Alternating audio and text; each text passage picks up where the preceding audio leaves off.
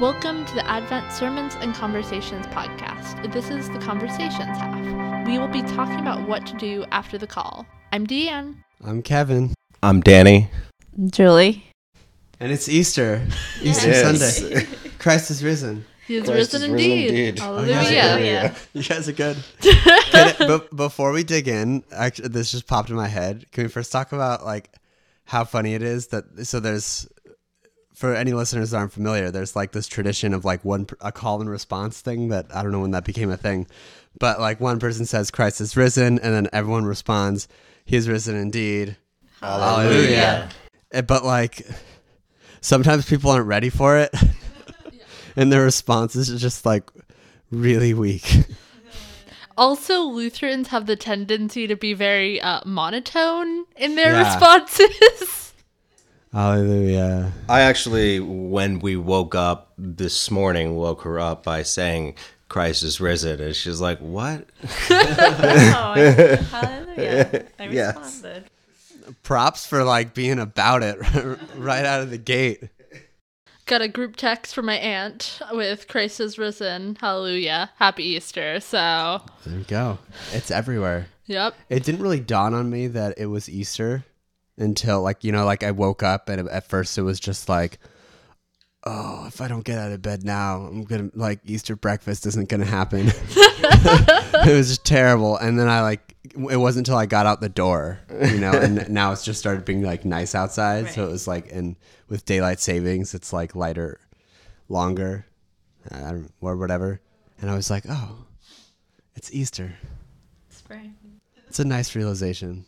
Well, I went to the Easter vigil last night, so I kind of feel like I got d- double Easter because there was all the songs and call response and stuff last night as well as today.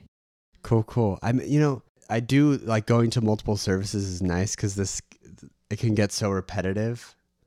I think this is kind of what the sermon was uh, in part about was just like trying to like wake wake everyone up from just going through the motions, just doing something that's repetitive, but seeing seeing yeah seeing Easter for like all that it is. I mean, it's supposed to be one of the like the most holy days of the Christian year, so I feel like it should have that weight and that importance. Yeah. Yeah, I mean, it is a fairly big deal as far as. As far as days goes, go.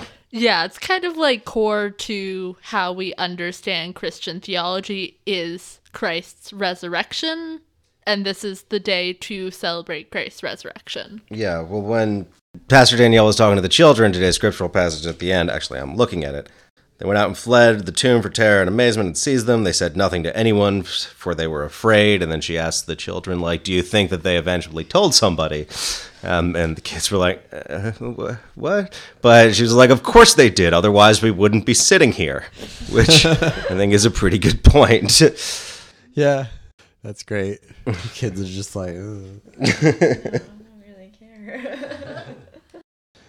kid their kid logic but yeah it is a really good point S- sometimes i think the the children's sermon just drives home the point so much more simply than anything else could yeah. Mm-hmm. it's good for adults too And one thing that's always, or that I've been hearing more lately, but that hit me again today was the fact that it was the women who were the first people at the tomb and the first people to mm, see yeah. Yeah. the resurrection.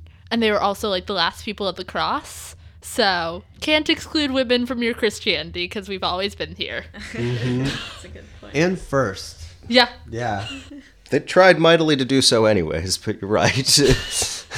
and actually like i relate to that it, it reminds me of experiences i've had which like n- not to like make a stereotype out of it but like i've found generally in my experiences that like in, in working in groups or or anything like uh, women tend to be the first to like notice something or to like point out a problem or point out an opportunity i've it's just something i've noticed what you're trying to say is that women are smarter than us. Yeah, I mean, some- yeah. And I, I just it like I, I see re- reflected I'm not in, arguing in the story that like oh it, it makes sense t- to me based on my own life experience that women would be would be the first to like to to be there and to like and to notice than to try to be heard and believed.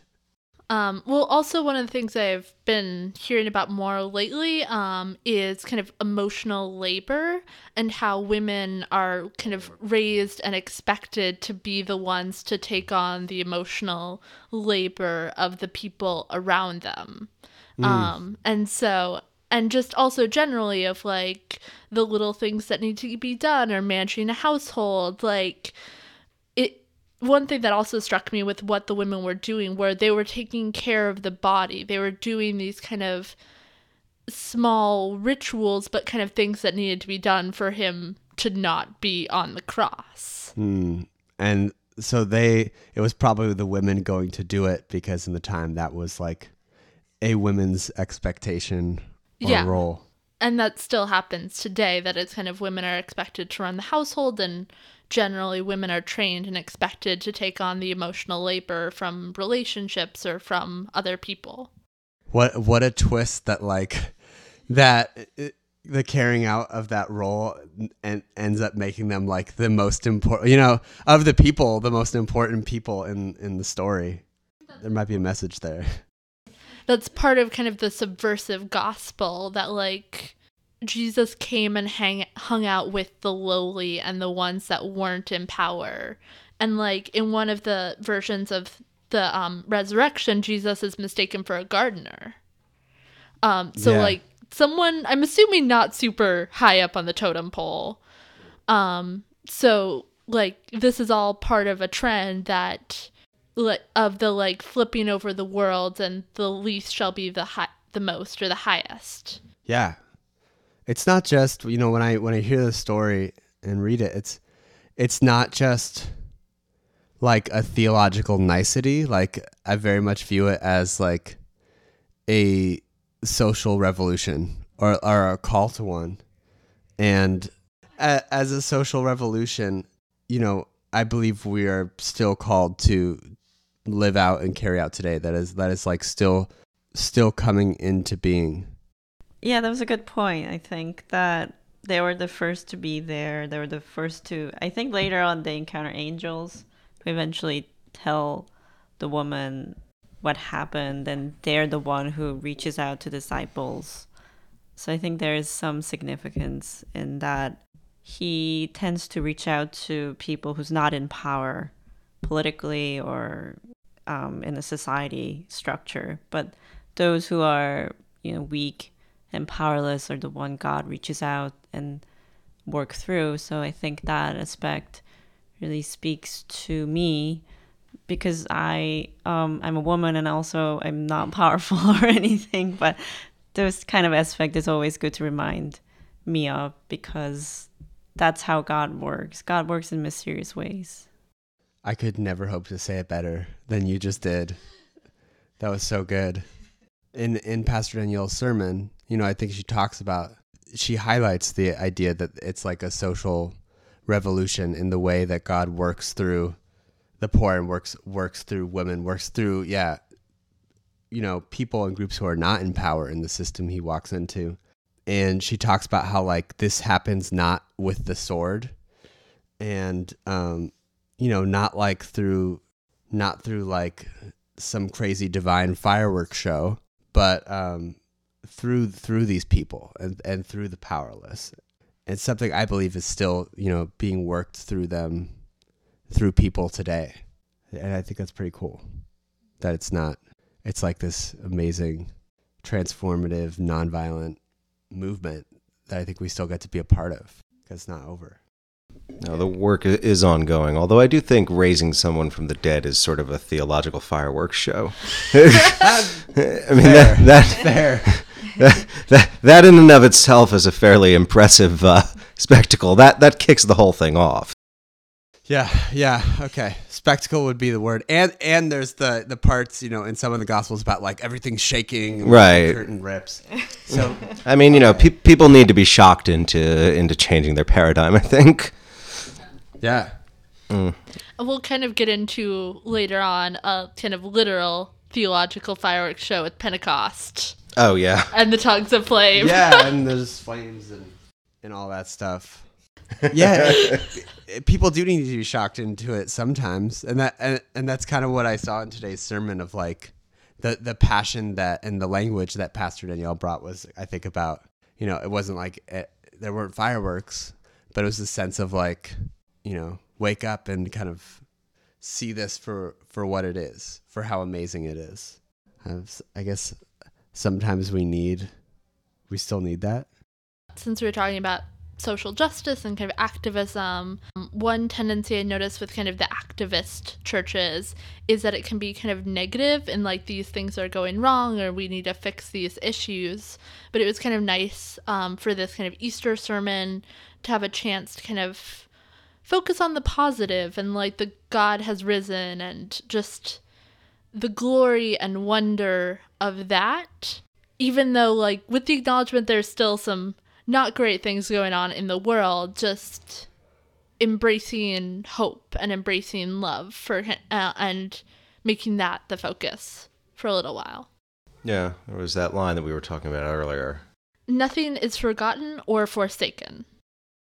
Nothing is forgotten or forsaken. What does that mean to you guys? thinking about Easter as a moment of understanding and fully seeing God's love and just nothing is forsaken or nothing is forgotten, as in, like, God sees each person and each creature and fully knows and understands them in a very deep and personal way. Yeah, I mean, I think it's all about it. it at some level is about the the intrinsic value of all of us that I think is very commonly forgotten when people are reduced to classes or groups or just sort of. I, I don't want to say numbers, but numbers essentially. Sometimes, and and like nationalities, like Yeah, oh, you know, oh, you're in your country, you have rights, and you're more of a person. But as soon as you cross this line, you know, you no longer do. yeah. No, there's there's a lot of that, but I think taking the time to remember that all of us are sort of individuals that that have intrinsic merit is important and today is as good a day as I need to do it i think today is you know the day on which we are supposed to do it since it was for everyone Yeah, yeah. Like I agree. I think today is the day to remember. Oh, this is this is good news for me, and you know, God coming into my life and reaching me. But also, it's good news for the world and for like every every corner and crevice and every person, and that we're like bound up in it together. I, I do I agree that it's like a personal like God know, knows us personally, but I also think it's like, and this is my more my personal view, but like the way I also hear that is like it's not like a it's not like a one-on-one personal contract, but like that relationship with God also binds me up in relationship with everyone else. Like it's a it's a package deal. If that makes sense. Like we're we're all in this kind of this uh in this resurrection, we're all in this covenant together. Which it adds responsibility to it for me, but it, it makes it also makes it like more even more amazing. Danny, you were kind of talking about before of Easter as kind of the start or end of history. Do you want to go into that a little bit more? Um, yeah sort of i mean I, I, I when when we had these lulls i was just like do i want to get into this I would say, yeah, start Yeah. a conversation on this. Like we can be critical at times and, and smart about it. I mean, I don't know exactly where to go with it, which is sort of what what hesitates me in starting it. I mean, I think that there was this sort of vibe, and and other people I think took it differently, but this sort of view of of Jesus as the or not Jesus, but Jesus' resurrection uh, as the beginning of history, which sort of came across in today's sermon, which I think is a a view that has permeated the churches at, at various points in history, and I think that exists today, and that I think is a little bit wrongheaded. I mean, it's this sort of renewed social compact um, or covenant, but ignores all of history that stretched before it. Um, and I think talking about it as a new reality, which is what other people heard, makes a little bit more sense. It isn't the beginning. It's it's sort of a continuation of a paradigm shift, perhaps, but it, it all occurs. Yeah. I think, uh, yeah, I think, and I think that manifests in the world a lot, you know, beyond today's sermon, like for so long, um, you know, since like really like the rise of the church in Europe, you know, the Roman Catholic Church, like the, the kind of Eastern narrative, the Christian narrative has like dominated other histories Mm-hmm. to the point where it's excluded other histories and and oppressed other histories you know Yeah. like both those before um, the time of christ bc and also like histories happening concurrently in other parts of the world Yeah. you know and And it, I mean, it wasn't the the world was very large, and we talk about it. You you said I think earlier um, it being something for every crevice of the world, and while that is true, it is also not as if people, everyone around the world, heard of it and knew it at the time that it had happened. yeah it like as far as we understand it happened in a specific geographical location and and you know if if written histories of that era elsewhere are to, to be given some sort of credence then presumably a lot of people didn't hear about it for a long time So how do we how do we reconcile those two things? Like the Christian belief that that like this resurrection is for the whole world and and the like you know empirical knowledge that you know Jesus lived in a in a certain you know geographical location in the Middle East. And you know our Old Testament is mostly the account of a specific you know the Jewish people. Right. Um, you know, it's it's one history. It did the we've Christianity has expanded the belief to you know be for the whole world, and I, I see that in the scripture. But like, yeah, I don't know what do, what do we make of that? I think you can see it even in the Gospels of sometimes they'll go back and forth where it's kind of talking about Jesus and the resurrection for the whole world and for everyone, but then also for the Jewish people. And I know that was one of the struggles in kind of the early church is like, do Gentiles have to become Jews before they can become Christians? Ah, yeah, I've learned about that too. They were pretty uh, up in arms about it. Yes. Every age has its own controversy. Yeah, for sure. I guess for me, just because if something's for the whole world doesn't necessarily mean everyone had to hear about it at the same time. Because that was one of jumping ahead to Pentecost. That's the whole idea of kind of sending the apostles out and spreading the word. And that's presumably why missionaries still exist today, even though missionaries is a very complicated thing. And the idea of spreading Christianity can get tied up in some imperialist stuff. Yeah, we know Um, it has a dark side. I still think that's one of the good things about Christianity is it's like or generally positive elements is it's like it's for everyone. It wants to welcome and accept everyone in even with their differences and- and between each other. Yeah. I think it does a great job like of telling us as the church how we should be looking outward. Uh, like you know, with love and inclusivity. yeah i mean i think that that balance has been tough to reach and sort of tough to reach everywhere the, the sort of difference between we would like you to hear this because we think it is good and you need to hear this because you need to hear this Yeah, like the where's the line between being invitational and passionate and excited versus being uh, imposing or for even forceful. Yeah. I you know, it's so funny because I like and I think a lot of Lutherans feel this way because we tend to uh, be more like mild mannered for what it, whether because of our upbringing cultural background that is most common to Lutheranism or the way that we're taught theology but like I I tend to end up on the more delicate side of that. Like I never bring religion up with you know my like a lot of my friends or people that I meet in Brooklyn because I like I don't I I imagine that that once they know I work for a church that they're gonna be thinking like oh man he's gonna try and convert me. You know like that as if I bring it up at all that that someone would be defensive or think and I never want to come off that way you know I always want to be like no like I'm I'm chill like you know I let's jam yeah, like it, it, you do you. It's, it's that's fine. Um, at the same time, like I've I've been hoping to grow in my ability to like, I, I guess, you know, stand on my own two feet in what I believe and be able to speak about it to someone who has who's not inside this comfortable space of the church and already has some background knowledge. It's been getting better, but That's good.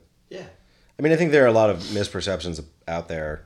Um, you know, some shared by me at sort of various points in time. But Yeah. I think that, and and from what I understand from having sort of read and spoken with Pastor Danielle further, that you know, the sort of a lot of the covenant of grace Protestant type theologies, like the outside perception, and then in some cases the inside perception, which I think drives a lot of the the sort of imperialist imposition type mm-hmm. approaches to the Great Commission that we're talking about, is this general belief that like you must do something or you are going to go to hell, and we do not want to see you go there.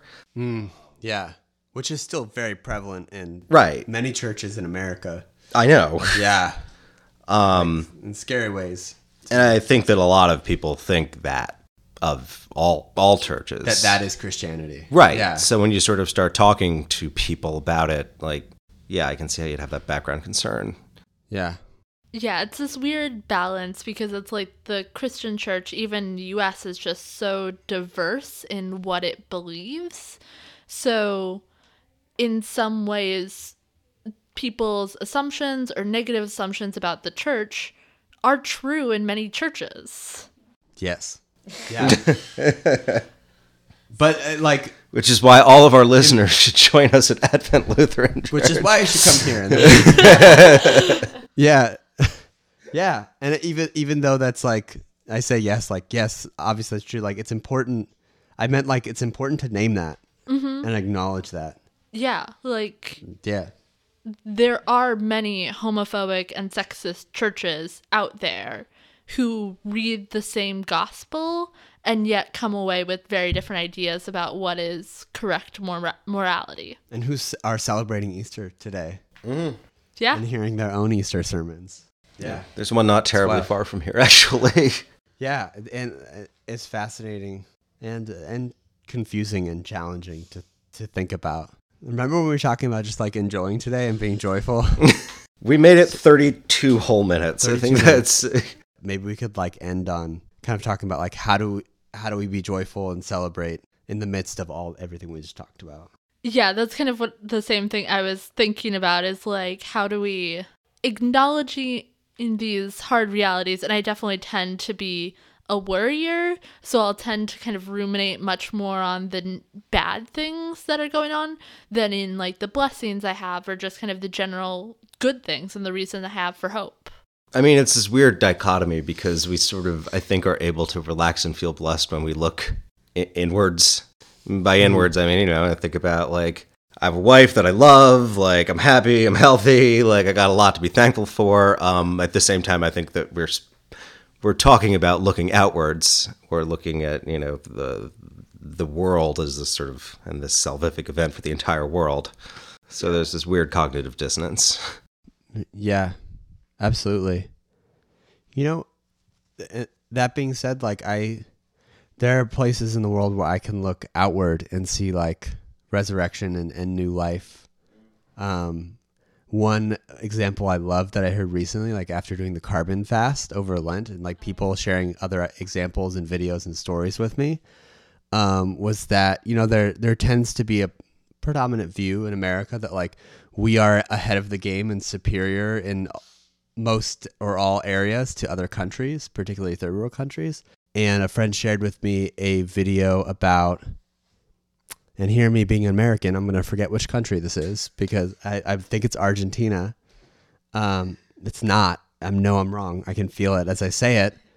We're gonna. I'll place it in later, the correct country. But anyway, but they they um there are cities uh, and towns within this country that are going completely plastic free and the people are taking their own initiative to do it working together and like like the people are leading the political changes that need to happen and creating like incentives in the community. And like people are going door to door and like teaching how to do it. And like it's it's amazing. And like we in America could learn a lot from what they're doing. And that's while you could look other places in South America and you know civil war or and violence like they're also like examples of like hope and innovation um, when I look out in the world. And I don't know, maybe maybe today it's about focusing on that. I don't know. I don't know.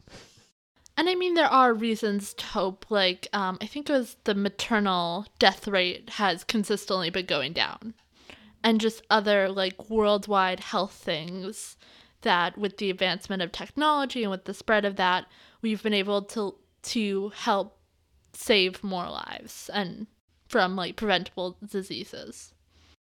Um, I thought of more of focusing on myself because we live in society where we are constantly bombarded with comparisons of others. Social media is basically business that started off from how better other people's lives are instead of my life.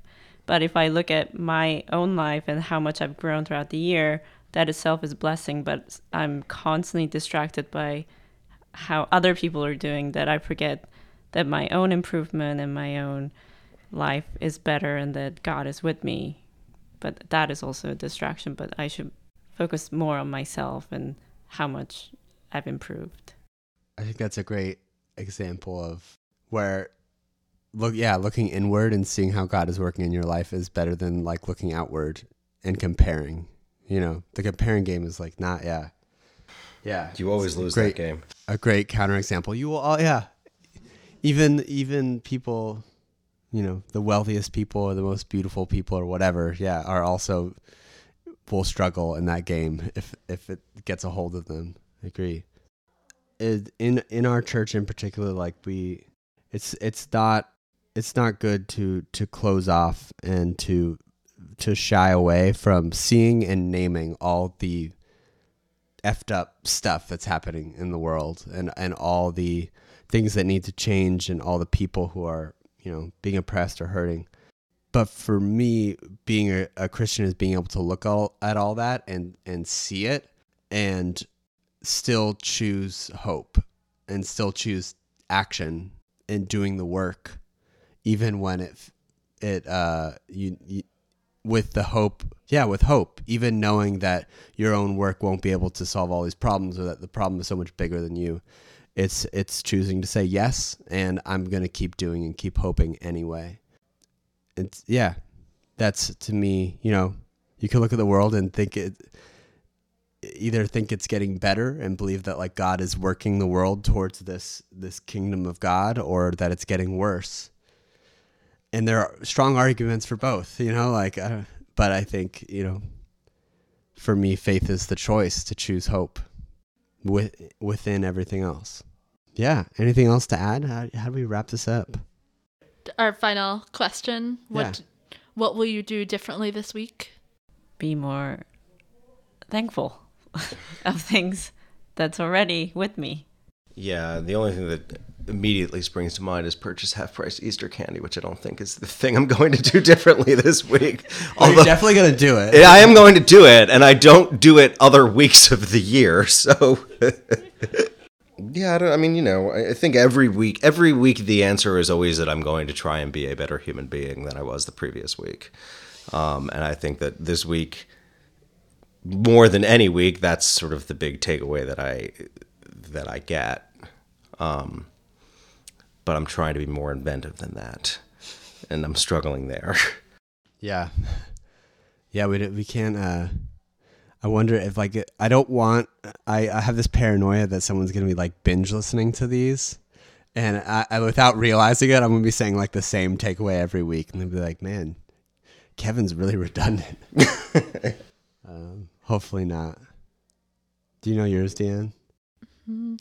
I guess it's kind of the same as Julie's of like how to be thankful for what I have and hopeful for the possibilities for the world, especially as we're kind of getting into spring and new life and all that kind of stuff. I think I'm going to try to be more joyful. That's a good one. Yeah. Yeah.